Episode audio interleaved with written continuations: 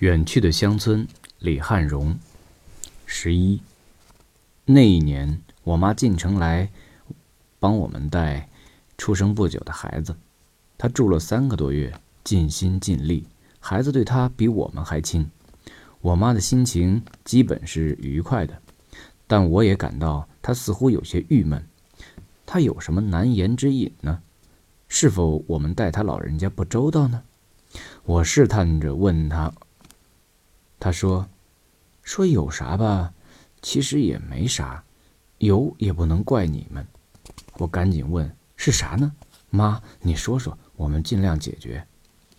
我妈说：“两个多月了，我抬头低头，也没看到一个像样的月亮。你知道，你妈看不懂书，也不爱看电视。”也不会钻进那个啥互联网里去找不认识的人搭讪。妈这辈子就喜欢听鸟叫，看山色，看看月亮。可是呢，在这里两个多月了，咋也看不见老家那个月亮呢？抬头看吧，灰蒙蒙的，月亮的气色看起来很不好，病恹恹的。低头看吧，也没有一个地方能找到月亮。这么大的一个城，连个收养月亮的清水塘都没有，哪像在村里，房前屋后、田间地畔，全是眉清目秀的月亮。你爹挑一担井水回来，也挑两个月水灵灵的月亮了。妈说的还真是个问题，城市似乎已经习惯了没有清水、没有月亮的生活，进了城的月亮。也因为没有清水收养和滋润，已经变得面目憔悴、病病恹恹的。虽然这事儿不能怪我们，但是妈既然说出来了，我们也得想点办法，对妈有个交代。当天，我想了一个笨办法。黄昏，我提前在阳台上放一个盛满自来水的大脸盆儿。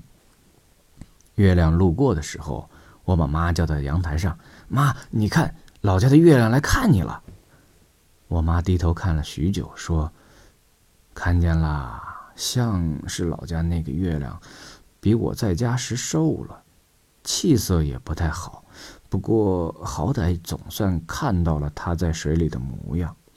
只是这点水浅了些呀，怕留不住人家。”我妈说的也是，真的，月亮在脸盆里逗留了一会儿。就转身走了，这点水是养不住月亮的。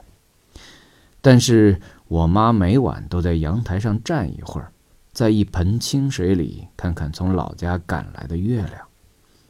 对我来说，也算是对我妈尽了点心意，用一点清水款待从故乡赶来的月亮，为她老人家寂寞的心里增添一些慰藉和清凉。